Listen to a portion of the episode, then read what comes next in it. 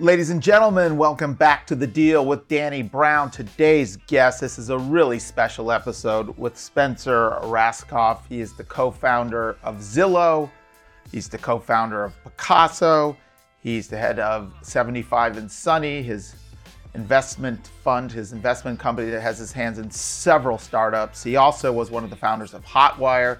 This is just one of the most accomplished entrepreneurs of our generation. Uh, we have a lot of friends in common, grew up here in LA, and obviously Zillow was a huge, huge, uh, impactful company on the residential real estate world, but uh, would love to, to uh, get detailed and deep and have several more of these conversations with Spencer, but this is a good place to start. School is in session. You can always find him at, at Spencer Rascoff you can find us at Danny Brown LA. Please subscribe to the deal with Danny Brown at Apple. Leave us a comment. Tell your friends. The more you do that, the more exposure we get. Anyway, enjoy this as much as I did. It's an incredible episode. Welcome to the deal, Spencer. Good to see you. Thank you for having me. I'm excited to be here. Yes, I know uh, we know a ton of people in common. You're an LA guy, so I won't get too won't get people too bored with all our uh, LA crossover friends. But um, you're well known to my audience for founding Zillow, which had one of the biggest, if not the biggest, impact on residential real estate in our lifetime.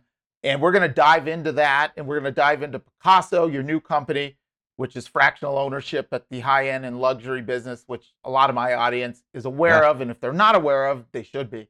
But before that, let's just start from the beginning and kind of walk me through where you grew up, where you went to school, uh, and how you started your career. Yeah, absolutely. So I was born in New York. I lived in New York till I was 12. And then my parents dropped this bombshell on my brother and me and said they were going to move us to LA. And I was like, what are you talking about? well, you know, I can't leave New York. And I, I moved out here to LA. And by like three days later, I was hooked. You know, I was like, oh my God, this is amazing. I love it here. Um, so I went to high school here in Los Angeles. I went to Harvard Westlake. I know we're about the same, you know, the same era. Yeah, um, a lot of friends in common. Um, and Harvard Westlake is in, you know, is in uh, Holmby Hills in Studio City.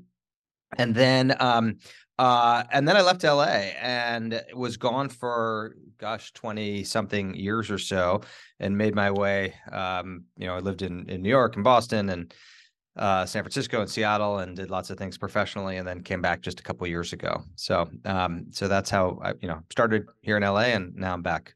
All right, so let me rewind because you just fast forwarded through a lot yeah. of stuff that I know has happened. So I know you went to school in LA, then you went to university at Harvard back east. Uh, what was your first career? What was your first job out of school? Yeah. So my first job out of school was investment banking. I worked yeah. at Goldman Sachs in the mergers and acquisitions department, um, advising on M and A. And investment banking is a great way to start one's career. I learned a ton at a very early age. Um, you know, I found myself in boardrooms of Fortune 500 companies, sitting in yeah. the back, uh, and and just trying to be a sponge and learn everything I could. But it's it's a, a really great way to start a career. But it wasn't for me professionally. I just, you know, I found it very uh, very transactional obviously. I mean it's what you're doing is you're advising on a transaction and i wanted to be a little bit more operationally involved like more involved in the actual uh, operations of the business and and being on the front lines where you roll up your sleeves and and really try to build and create something. So two years in investment banking in new york at goldman sachs but um, you know that wasn't uh, that wasn't what i was meant to do. Well that is a heck of a business uh, graduate program to be at Goldman Sachs for two years in M&A. Yeah. So, okay, so you have a huge background in M&A. Uh, at some point, you're, you were in your 20s at this point, or at some point you started a company, Hotwire, that was your first, as my understanding, your first huge yeah. exit type company. Tell me, walk me through like how that started and how you went from Wall Street M&A sure. to, hey, I'm going to get involved with tech Sure. So I I left Wall Street. I, I, was there for 97 to 99 and moved to San Francisco to work at a private equity firm called TPG Capital. Okay. And uh, TPG is one of the biggest private equity firms out there.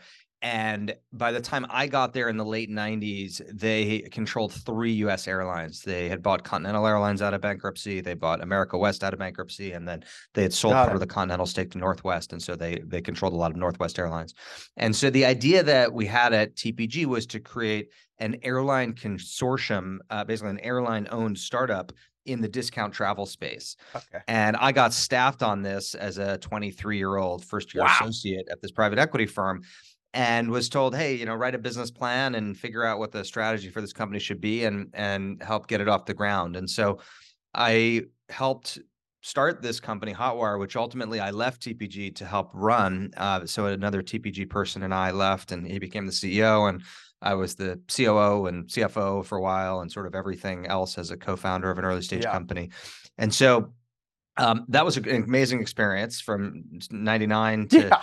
01 things were going great and and the company was crushing it and then september 11th happened and september 11th really um you know caused our company to hit a wall uh partly because nobody traveled for Yeah, about six months afterwards Yeah. partly because at hotwire we'd actually sold tickets to the hijackers not the september 11th uh, tickets but the september 10th tickets of 2001 the bangor maine to boston logan flight and uh, you know i i never i didn't start talking about that publicly until just a year or two ago when it had been more than 20 Wow. years and the company didn't know it broadly at the time but for the executive team that did know it um, and was knew it because the fbi told us about it on the Yeah. afternoon of september 11th it was it was rough i mean it gave us Devastating. this terrible palpable sense of connection to the tragedy of 9-11 um, the company though survived and through uh, a lot of belt tightening through some unfortunately th- some layoffs and also through a down round meaning we we raised more venture capital at a lower price than our it. prior round.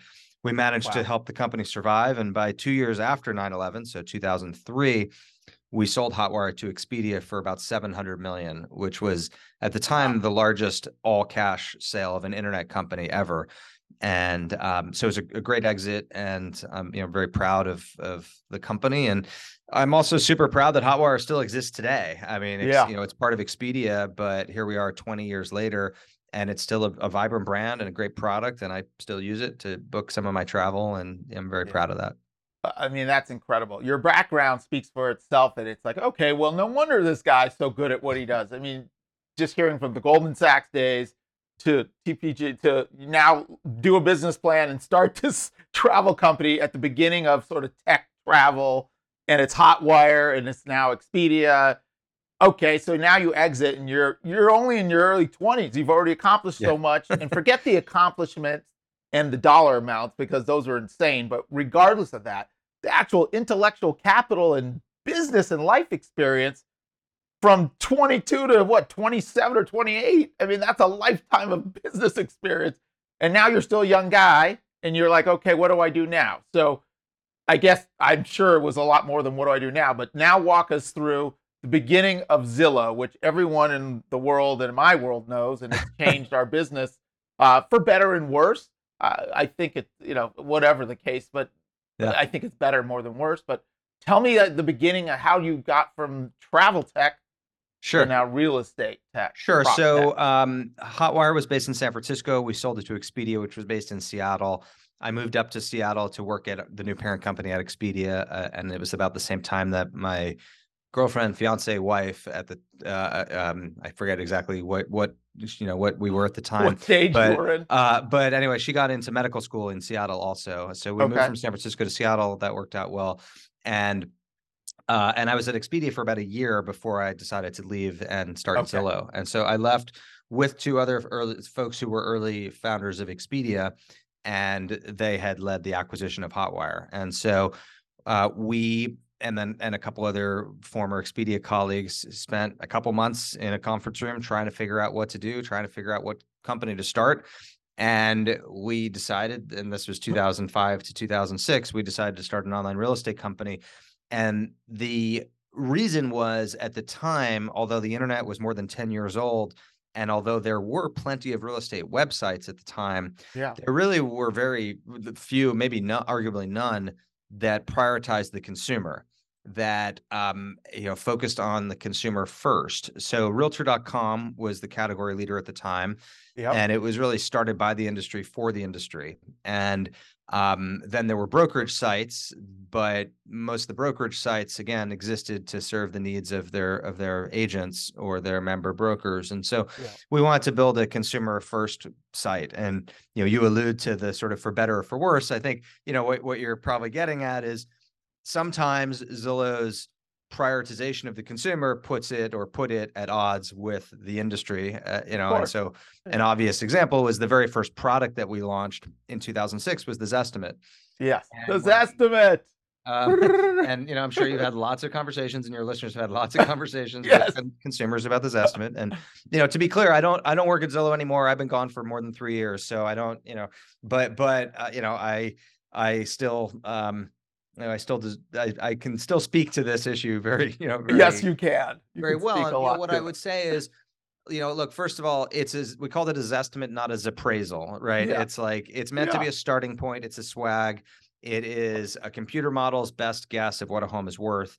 And Zillow's whole strategy and business model is to try to connect those consumers with professionals. That's how Zillow makes money is by selling yeah. leads to real estate agents. So, um, you know, I, we we'd like to compare it with WebMD, for example. It's like you've got all this incredible information on a healthcare website, but uh, WebMD and other sites like it make money and help consumers, help patients by connecting patients and their families to medical professionals that can help them interpret and understand all the stuff that they see on the web.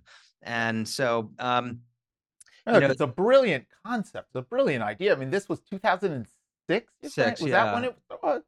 Yeah, I, I mean, mean so people have to keep and, that in context of where real estate and tech and broadband, all these things that we take for granted now, even social media, wasn't happening.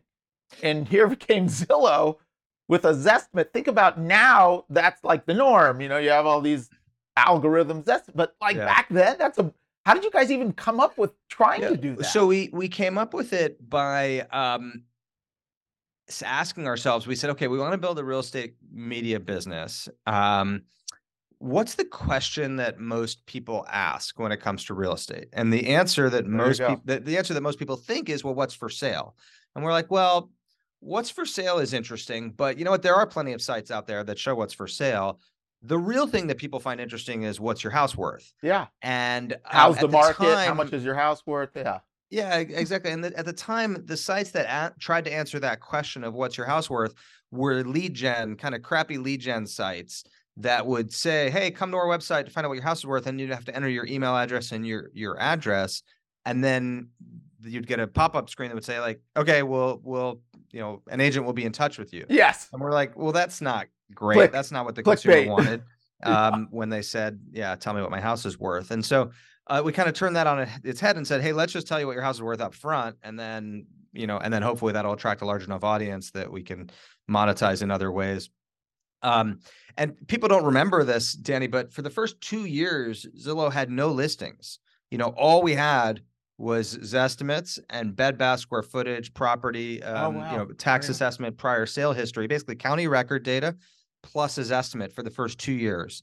And Zillow got up to be the third most visited real estate site with over 10 million visitors before we added a single listing to the Incredible. website. So just yeah. just on on that product of of home valuations is what what really got Zillow its start. Was it, then, was it immediate, Spencer? Did you guys yeah. feel like an immediate market reacted like people are coming? It, it, it was immediate. We had yeah. over a million visitors on our wow. very first day. That's unheard of. You know, I think yeah. even fast forward o- over the next 15 or I guess how long has it been? 17 years. I don't think any service has had a million visitors on day one. You know, not yeah, Instagram, not TikTok, um, eh, you know, not even ChatGPT. People have been right. um, remarking on how quickly ChatGPT's usage has grown and has grown incredibly quickly, but it didn't get to a million uniques on its first day. Yeah. Um, that's and of course, that's because of the virality and the voyeurism inherent in the Zillow product of being able to see, yeah. well, what's my house worth? What's my neighbor's house worth? What's my ex girlfriend's house worth? What's yeah. my boss's house worth? Right. Struck, I mean, struck a nerve of what people are really interested in, whether they say it or they're not. Everyone's yeah. looking, even if they're not buying or selling. So, Exactly. So it was it was pretty quick, and and also, uh, you know, give you a sense of the of just how bad the product was early on. Uh, when we launched in 2006, we had estimates on 40 million homes, which is about 40% uh, of the country, and the median error rate at the time was about 14%. Okay. Meaning that when a home sold, the estimate on average would be off. off by about 14%, high okay. or low to, fast forward to today, instead of 40 million homes, Zillow now has 100 million estimates. So basically, every almost home in country. Yeah. And instead of a 14% error rate, estimates have a 3% error rate. Holy so cow. much, much more accurate. Now, there are still obviously inaccuracies, especially at the super high end, yeah, um, or the super low end, where there are fewer comps and where computer models don't. You know, it's like it's well, what is a you know fifteen thousand square foot house worth in in uh, you know in Brentwood? It's like well. Oh. It's kind of worth whatever someone's willing to pay for it. That might be 20 million, it might be 30 million, it might be 50 million. Like it's very, very hard for a computer model or a real estate agent yeah. to know until you test the market and sell the house. Um, sure. So you figured that out personally. I, that was I you have. Yeah, unfortunately for me, every time I've bought or sold a house, uh, no matter how hard I've tried to keep uh, keep my name out of the public record, um, it has generally become uh, uh you know widely known, and then people like to make fun of of, yes. of, of what I paid compared with this estimate. Even even dating back to the very first house I ever bought in Seattle, I think I I paid um I bought it for I think it was uh seven hundred and seventy thousand dollars, something like that. And you know, the the estimate was it was off by like ten percent or so, and yeah, and and that was back in two thousand and six, and people made fun of yeah. that, et cetera. So anyway, yeah, live by the sword, die by the sword. That's that's you know, here's what it is. yeah, look, it's an, a brilliant concept and an incredible tool, and it's not going to work everywhere. And being in LA, where there's so much variation of topography, views, like mm-hmm. you said, a house in Brentwood Park. Uh, it could be a teardown that's worth 10 million and it's 10,000 feet, and it could be a brand new house that's 10,000 feet and it's 35, 40 million. Like it could be anything in between. So when you're in areas that are high end with a lot of variation, it, of course, our algorithm can't pinpoint. But that's good for agents because we got to yeah. show our expertise and understand the nuances. But more well times said. than not, if it's in most areas of America or the world where things are similar and tract homes and condos, it's really damn close. Yeah. So uh, you can you can player hate, and I know as an agent, agents like to player hate, but Zillow changed the game, and what yeah. an incredible concept! And to think you guys just went, okay, what does everyone want to know? This they want to know how the market is and what their house is worth. Now it's norm. So yeah. Um, let's let's go past that. You you've moved on, and uh, you know, look, you're an, a very accomplished entrepreneur at the highest level. I know you have a 75 and Sunny and you invest in is it 100 companies now maybe it's yeah. more yeah, 75 and Sunny is my is my family office venture capital firm and I'm exactly I'm an investor in about 100 companies through it. So I rather than going through all of them because that would take days and we want to focus on this real estate stuff, I, I want to jump into a, a, newer company that you founded, Pacaso, which is yeah. uh, extremely relevant to my market, my audience, my clients. Uh, it's fractional ownership for high-end luxury. Uh, why don't you walk us through yeah. you know, how that started, why it started, and why fractional ownership? Versus... Sure. So I have been lucky enough to own a second home, and um, it has made a massive difference in my life and in my family's life and in my friends' lives. And when I left Zillow three years ago, I started working on startup ideas with a guy named Austin Allison, who's the founder of dotloop, which is okay. a company that Zillow acquired and then we worked together for four years. And mm-hmm. Austin also has been lucky enough to be after we bought his company dotloop, he was able to afford a second home. And you know, we connected over this shared experience of how important second home ownership has been to our lives. And so what we're trying to do at Pacaso is democratize access to second home ownership so many more people can afford a second home Makes because sense. they are so expensive. Yeah, I go to Aspen and it's uh, $15 million for a three bedroom, exactly. a thousand square foot ski house. Exactly. And so what, we, what we're trying to do is we're taking that $15 million house in Aspen and we're fractionalizing it and selling it in eighths. So on Pacaso right now, for example, you can see, you know, a $2 million share of one eighth of a $16 million house in Malibu or Aspen, et cetera. That's a little higher than our typical price point. Our typical price point is um, closer to a five or six or seven million dollar house. And so a typical one eighth might be six, seven, eight hundred thousand dollars. And we're in 40 markets in four countries. Pacaso is the fastest company ever to become a unicorn, meaning it worth more than a billion dollars. Uh, we've raised about 250 million of capital. And um, it's working. We just passed a billion dollars of real estate sales so far. Um, wow. I have one in Malibu and I love it. And you know, it's a perfect example where, um, you know, I I I didn't I, I I didn't want to and couldn't you know wasn't going to buy a six million dollar house in Malibu, but instead owning one eighth, by the way, one eighth is six weeks a year, about 44 okay. days a year. Instead, owning one eighth of that home is amazing. And now I have a $6 million house in Malibu for one eighth the price.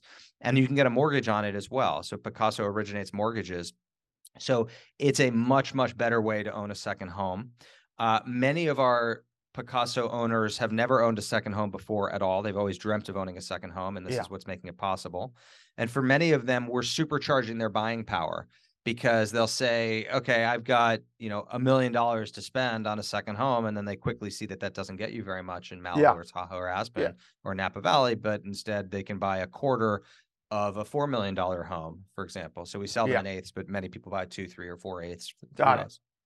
Um, so that's how it works. Um, it works, you know, we we have a lot of real estate agent partners. We pay a lot of commissions. And so a typical way that we work with real estate agents are um, many agents have prospects in their database, especially if they're in second home markets like a, you know, in a Napa Valley or an Aspen. And um, you know, those tire kickers never transact. You know, they come every year and they, they you, you, know, they make yeah. you show them a couple houses and then they never buy. And Pacaso is a, a, new product, a way to get those fence sitters off the fence. Yeah. Because you know, all of a sudden you have a great way to uh, to to put them in a home at a much lower price. And uh, and so we pay commissions uh, to agents that bring us buyers. We also buy houses, and we pay agents, you know, in in those transactions as well. Um, and then one, one last thing to point out, Danny, is that we also have a, a, a product, basically a sell down product. So many folks that own a second home don't fully utilize it and uh, also don't want to get rid of it. And so many people come to us and say, Hey, I want to turn my home into a Pacaso. I want to mm-hmm. hang on to an eighth of it or a quarter of it. Oh, wow. And then Pacaso, you sell it to a couple other folks. And then Pacaso does the property management. We put owner lockers on site. So, um, you wow. know, you keep your surfboard and your skis and your family photos and your, you know, your other personal effects at the house. Um, and so it's much better than a, a, second homeowner, for example, deciding to rent out their home as a short-term rental and have random people beat up their house. Instead, you know, they co-own their house with a couple other families. Got it. So it's this is sort of the reverse or the anti Airbnb model. So you get yeah, it's it's sort of like concierge version of exactly. I, I would think of it as um, you know what what Airbnb is to short term rentals. We're trying to be to to co ownership. And you know, another another way to think about it is like Airbnb didn't invent the idea of renting out your spare room or renting out your house yeah. for short periods of time. What they did was they solved a couple big problems with it, right? They solved trust and safety and payments and scheduling. And likewise, Pacaso didn't invent the idea of co-ownership. Plenty of families sure. own a ski house together right. or beach house together, right? Mean, people do this all the time. Yeah, yeah. But what we've done is we've solved some of the problems with it. We solved scheduling, demand aggregation. So how do you get to 100% ownership? Um, mortgage yeah. origination. I mean, if you buy a, a ski house with another family, you can't get a mortgage on it. Like uh, no bank will originate that, but you can on a Pacaso. We've solved resale. Um, you know, we've solved property management. We've solved how to keep your stuff there. So as a result of of solving those problems, and uh, you know, I think that's why the company is just growing so quickly. Yes, you've made a complicated, complex scenario simplistic and accessible. So right. let me hit and, and dig deeper on a few of these items that yeah. are popping up in my mind. I'm sure my friends and clients would be like, oh, okay, uh, rather than an $8 million ski house, I can do an eighth. It's a million. You said we can finance it. So yeah. when you say you can get a mortgage, just like a traditional mortgage, a standard down payment uh, or is yeah, there so it's it's a little higher ltv uh we're usually okay. like 50 or 60 percent ltv okay. um so higher but LTV. um and and the but the rate is usually pretty similar to what a regular mortgage would be uh and the the main difference and and kind of the reason that it works is you're only on the hook for your piece of it okay right so if uh, it, again take the the one in malibu that i own yeah. I have no idea who I own it with. I don't, uh, it, you know, the other seven folks, I don't know who they are. Could be you. Maybe you own it with me. I have no not idea. Not telling. Um, and you know, maybe it's not seven other folks. Maybe it's three other folks because maybe they each own, you know, two or three eighths. So I have no idea. All I know is when I want to visit the house, I open the Pacaso app and I schedule my visit. Pacaso does the property management and it's totally seamless. Like, you know, when I come, I use the code Pacaso gives me in the app. When I leave, I, I shut the door and, you know, I don't come back again for a couple weeks and I have it one eighth the time. and I pay my mortgage. And if I don't pay, the other seven folks are not on the hook for it. Um, you know, Pacaso foreclosed, and if I were not to pay, Pacaso would foreclose on me, um, but not the other people. So that's Got the main it. the main. Benefit. So you are the uh, the backstop for Pacaso. Will step yes. in if somebody isn't doing what they're supposed to do. They'll take over that ownership exactly and resell it to someone. Exactly. Got and the it. way resale works is the other seven owners have right of first refusal at whatever price okay. I set if I'm selling. And that was going to be don't hit the question. bid, then Pacaso lists it in the MLS. Got it. All right, um, that was going to be my next question. If someone yeah. wants to dump it and it's you bought it for a million, or like we'll sell it for three hundred, any of the seven others can say, okay, we'll, exactly. we'll absorb it. Exactly, and okay. and a lot of our resales, you know, go to to one of the other owners, but sometimes they get listed regular. A lot of folks also own not just two or three eighths of their house, but a lot of people own multiple Pacasos. So, you know, it's pretty common now for somebody to, to say, um, you know, I was thinking about buying a million dollar house in in Tahoe. I figured out that doesn't get me anything. Yeah. So I'll I'll use five hundred thousand to buy an eighth of a four million dollar house in Tahoe, and I'll use five hundred thousand to buy an eighth Got of it. a four million dollar house in Malibu. And now all of a sudden I own two second houses. Yeah both of them are much better. Four million dollar houses yeah. much better than I could afford, and I have two instead of one. Oh my gosh, isn't this amazing? So that's a very common situation. Got it. Is there any synergy within the app if you have multiple properties in terms of your weeks, or is it just separate? You own it's, it's eight, separate. You, what is it? You Six weeks a year, approximately in, the app, but but um, it's you know they're they're they're separate and uh, you know different. Yeah, totally, totally separate. So okay, so if I own now in Tahoe, Park City, Aspen you know, everybody wants to go for a week or two in spring, spring yeah. break. Everyone wants to go Christmas break. How does that work? Is it just yeah. rotated? Well, so we worried about this a lot. Obviously, when we came up with the idea, we're like, "Wow, this is a really good idea for a business," but won't scheduling being a problem. Um, we've had, I think, more than fifty thousand stay nights now, and as I said, you know, we've done over a billion of these. Um, and the short answer is it's working really well. and yeah. you know, uh, you, no, you you can't. Everyone can't always be there all the time, obviously. Um, but it works pretty well because we have a bunch of rules in the app that use an algorithm that equitably distribute the nights. Um, and you know, for example, you can only hold two of the next eight national holidays, and if you Got have this holiday, you can't get it the next year. And you know, right. like so there, there are rules. Um, you figured it out. The, and, the priority um, holidays versus an average. Yeah, and people that want more control of the calendar, they tend to buy two eighths, and that gives them a little more control. Um, but um, uh, you know, I think it's a it's a bit like owning um i don't know fractional sports tickets for example. Like i have a you know a friend who owns one eighth of a set Dodgers, of clippers yeah. season tickets or owning a quarter of a boat or an eighth yep. of a jet. It's like no you can't all use it at the same time but like you know what? You otherwise wouldn't have had that boat or plane or clippers tickets so you're pretty darn happy. You and figure it basically out how it works yeah. You figure it out. There's rules that make sure everyone doesn't feel like they're exactly. getting the short end of the stick. I totally get it well, that's that's an incredible thing. I got to look and see what you have for ski houses. Because... we have great, yeah. I mean, we do really well in Tahoe, Aspen, Park City, Vail, Jackson Hole. Those are great ski destinations for us. And then uh, we do really well in Malibu and um, taking people Newport. out to Malibu uh, tomorrow or Thursday. I'm taking people out, so I got to uh, this is I got to well, more go into to, this. Go to Pacaso.com, P A C A S O, and check out check out our listings. And then here's another thing, actually, for you and listeners to keep in mind: if you um if you find a house that you like, let's say you find a house on the MLS that's not on Pacaso, and you know, basically you can bring that to us in a lot of cases, and we'll turn it into a Pacaso. So let's say you find, you know, you you you really want a house in Aspen. We don't have one that meets your needs, but you find another one that oh, you oh, think you is awesome. Acquire it if, if, it meets your. Yeah, if you're if you'll do a usually it's a quarter. If you'll do a quarter of it, and we think we'll, you know, that You'll it'll make well for good Pacaso, we'll basically do it and and we'll fill the other three quarters. So well, that's the big uh, we call that a lead buyer program, and we do that all the time. So people should keep that in mind too. Yeah, I'll get all this for the show notes, and I'll send this out to my whole network that's Amazing. so relevant to everyone I'm I'm working with in my network. We're all having clients buy in all these places. Why shouldn't we be involved? So there was, I know you have so many other companies. There was one in particular that was a re, that, there's a lot of prop tech I know, but there was one that I think it's investment, fractional investment, or what? What is it? Insight? What? What was? Align. Yeah, so, Align. So uh, I think the one that you're probably referring to is called Arrived Homes. Oh, Arrived.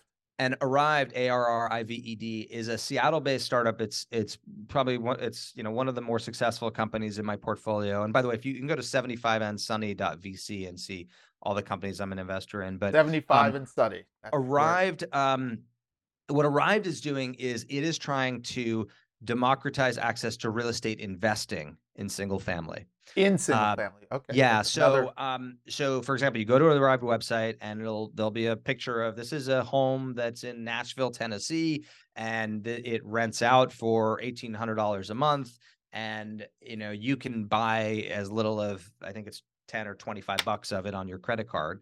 And so they've got wow. tens of thousands of people that have bought tens of millions of dollars of real estate through them. And so they're fractionally owning all these single family homes, either micro for, investing, fractional investing. Exactly. And yeah. specifically with residential investing. Yes. Residential, and it's either regular rentals or they also have a vacation rental product where uh, you can buy a piece of a uh, you know of a home that they Airbnb. So they do all the property management. You never get involved. But it, you know, if you want like a five to ten percent rate of return, and you want to have a little bit of your portfolio in real estate, it's pretty hard. Like, what do you do? Like, you, you know, most people are not going to go buy a home and rent it out. That's a lot of work. Yeah. Um, and it's probably too high a ticket price for most people. They want to yeah. put 500 or 5000 or $25,000 towards real estate not you know not 500,000 and so sure. it's a it's just a great a great way to do that. And that I mean I just need really to well. plug into 75 and sunny it's like everything you're doing is like there's so many clients that I have they're like I, I want to buy an investment but barrier of entry in LA you're what are you going to buy a little fixer for three and a half million in Palms and like right. or 20 million in Brentwood and rent it? Like this gives you so much more. Yeah accessibility, and uh, I got to spend more time on it. all right, I'm going to now pivot away from all these great companies you have. Uh, hearing all this stuff, how in the heck are you able to get to all this stuff, balance all this stuff? There probably is no balance if you're handling all this, but why don't you talk me through a little bit how you, what your day looks like, what your morning looks like, and how are you able to manage this stuff as well yeah, as so, your personal life? I mean, I have a lot going on. Uh, you know, I've got three young kids, and my wife's a doctor, and I got yeah. you know, it's it's a busy a busy life and a busy household. Um, you know, I mean, like all like all people. I have a great team that helps me with these types of things. I mean, nobody can accomplish anything alone. And startup is startups are very that, that very much applies to startups. It also very much applies to startup investing. So um, there's a team at 75 and Sunny that helps, and then each of these companies that we're talking about have great management teams. Um, my morning routine, uh, you know, I try to work out every day. It doesn't always happen. Um, um, but uh, did today, so that's good. It's a win. Um, Me too. With three kids, I have three too, 12, yeah. 10, and 8 it's like chaos every morning. It's hard. It's hard. I mean, but um, yeah, I mean, I did a Peloton class this morning, and that you know that that was good. Um, a win. and um, uh, I work from home. I don't have an office, so you know, any viewers who are watching this would will see this is this is my home. Yeah. Um, and um, you know, I mean, it not travel. Or I travel very little for work now. When I was running Zillow, I traveled a lot. I mean, every week I'd be gone three, four, even five days. Um, not traveling is a game changer. I, I, mean, I travel for work a little bit, but but very little compared with what I right. used to. Um, that's just made me so much more efficient, and obviously working from home has, has also made me very efficient with my time. Um, but um, I don't know. I somehow keep it all together, and having a team helps. team, yeah. delegation, delegation. Well, how? What would be some tips to some you know entrepreneurs that are in startup mode, you've been through it so many times and you've the progression, you've been through the whole progression. What would be some insights or tips? Obviously, there's yeah. no silver bullet, and each each time and each business is different. But can you speak to that a little bit? If there's some sure. people that are in startup mode or thinking about startup mode. Sure. So I mean, there's no there's no such thing as just someone who's great at startups in general. I mean, there's only a person who's who's feels really connected to what they're working on. So, um, like if you asked me to start a company in a in I don't know in gaming, for example, which is just I'm just not interested in gaming. Like I'm not I not a game passion. and yeah, and um uh and so I wouldn't be great at it. And so uh, being a great founder requires just being 24/7 living, breathing, sleeping the problem and caring so deeply, being so deeply connected to that mission that that's the most important thing is solve a problem that you have or that you care a lot about. I care a lot about second home ownership. I when I read the customer testimonials um, from Pacaso owners, like it's it's pretty amazing, and I really care about helping that um, uh, be, become globally scaled. Uh, I really care about information transparency, which is what Zillow is all about, and giving people access to information so they can make smarter decisions. Like these are, you know, these are things I'm passionate about, and that's why I think why I was good at at those companies. Um, I think the second big thing I'd recommend to a founder after just finding a problem that you are passionate about solving is finding a team that can do it with you. Again, like nothing is great is accomplished alone and that is very very true at startups and so you want to surround yourself with a team that has diverse skill sets um, you know ideally diversity uh, of, of all types but at a minimum diverse skill sets so if you're a business person or a salesperson or a marketer you need to find a technical co-founder somebody who's engineering focused if you're um, a great software engineer a great technical architect you need to find a great salesperson to help complement your skills. So that's um, you know that's absolutely critical for startups. That's great insight. Build a team and figure out your strengths and weaknesses and add those pieces. I mean, it's like building a sports team or anything. Mm-hmm. Exactly. Trying to find the right skill sets, put them together. So here's a, another question that you would probably have some great, great uh, insight experience on. Are there, obviously, there's huge obstacles and challenges, but are there like typical scenarios when, as you're growing a startup, scaling, what is like the most challenging parts of that? Now that you've got a startup, which is so challenging to to survive, now you're surviving. You're you've survived. Is maybe you're always in survival mode, but now as you start scaling it into a, a big business like you did with Hotwire and Zillow and Pacaso, what are like the, the typical huge challenges that will keep a founder up at night and keep your stomach just yeah. feeling terrible? The big, the hardest problem or the biggest challenge with scaling is scaling the team, making sure that the key people in key positions of the company are still right for their roles because what made them right for the role when the company was five employees, 10 employees, 20 employees might not wow. make them right for the role when you're 50, 100, or 200 employees. And that is very difficult, especially if you recruit a lot of friends early on. Yeah you can find yourself in a position where you're pushing out friends from your own company, which is which is difficult. Um, and the advice I always give to people is uh, to think about um, the challenges ahead for each of those roles. So let's say you're a Series C stage, 200 employee company, um, you know, and imagine you were hiring today for that SVP of marketing, that director of software engineering, that VP of customer, you know, customer care, like knowing what you know about the roles today and what the company needs for the next 12 months, would you hire that person into that yeah. role today? Thinking ahead. Yeah, exactly. Putting because that person like, out there. The person in that role is just there because they were hired 6 12 18 months ago when they were right for the co- now if you're at a bigger more static company it won't change as much i mean in theory sure. what what qualified them for the job a year or two ago probably still qualifies them but in these early stage companies everything's changing so quickly that sometimes the people need to change. Now, sometimes plenty of people can scale through different uh, different stages, but um, you know that's that's an important thing for for founders and startup executives to keep an eye on. I guess the second biggest piece of advice I would give would be don't run out of money. Um, you know, always be fundraising. Important. Like the always be paying attention to your burn which is how much monthly how much? cash are you losing, um, and your runway, which is just how hey, look at the have. last three months of burn and divide your cash by that, and that'll tell you what your monthly runway is. Um, or sorry, what, what your month total months left of runway are. Um, and just know that that will sneak up on you. Like a lot of the companies that have failed that I've been an investor in or advised or involved in, they they've just lulled themselves into a false sense of security. They're like, oh, I've got a year of runway left. That'll be fine. It's like, well, not really, because you can't really raise any money in the last three months because nobody will give money like right at the very end. A good fundraising could take three to six months. So really, like if you think you That's have a year, year, of runway, you kind of only have three months left. Um, you know, wow. you got to get going.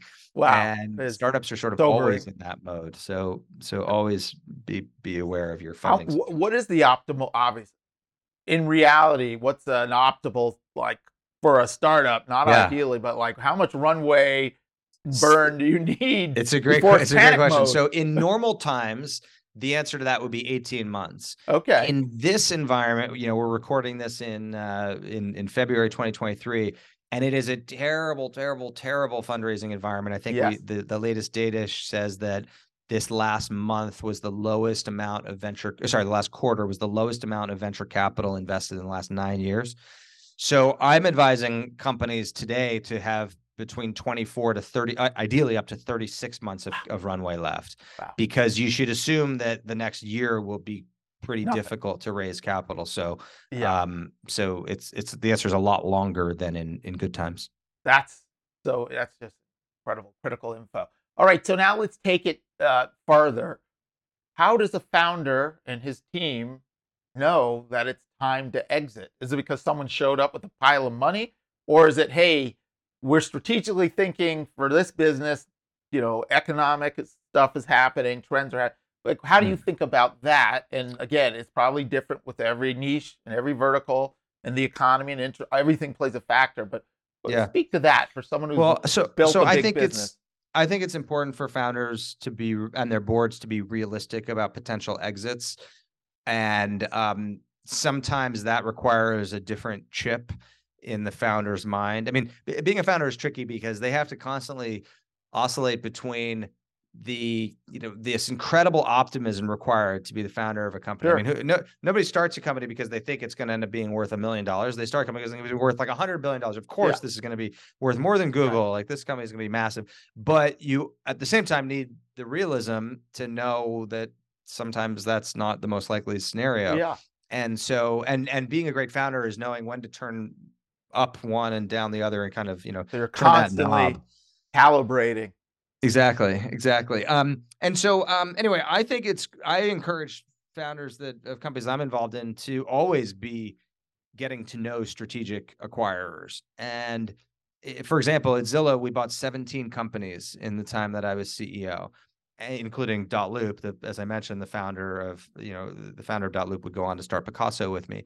Yeah. um, almost all, actually, probably all of those 17 companies were a a courtship of at least one year and in some cases five years.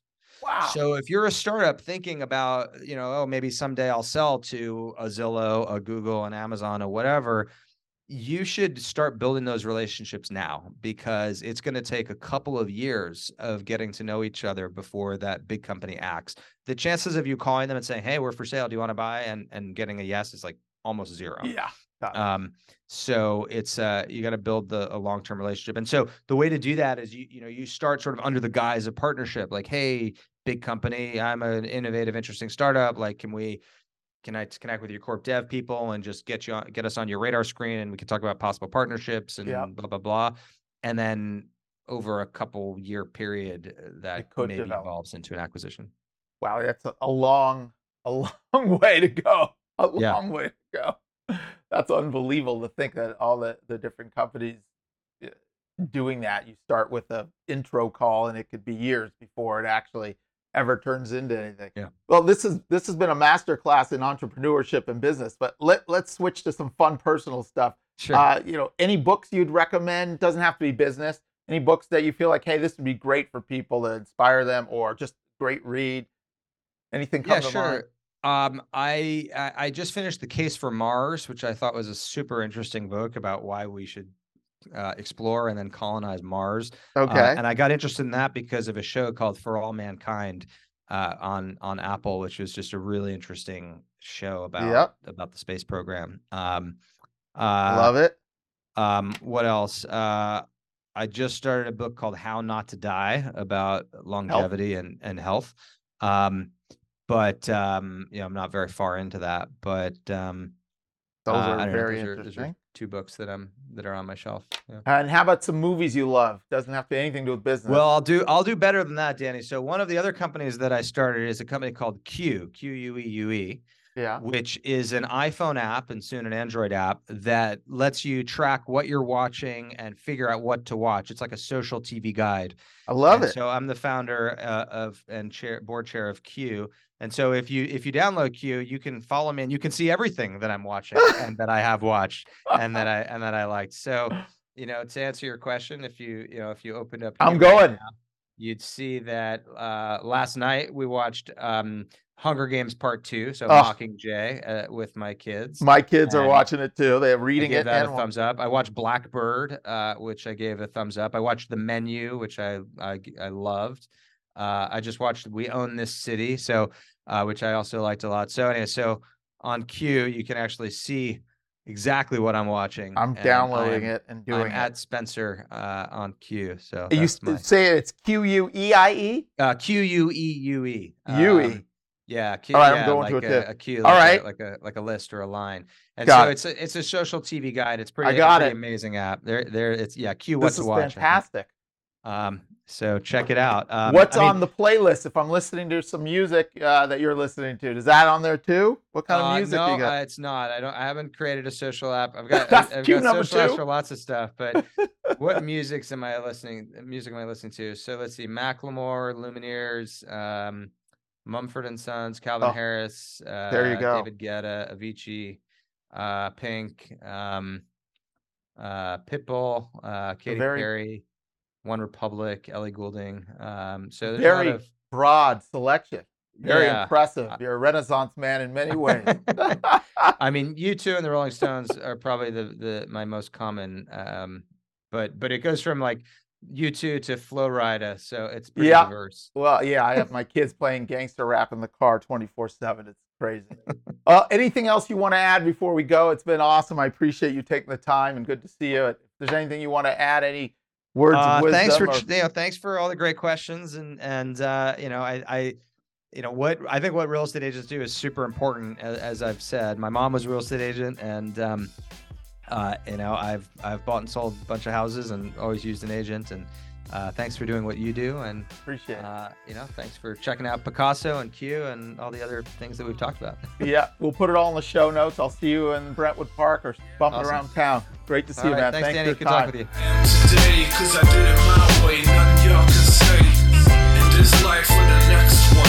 you.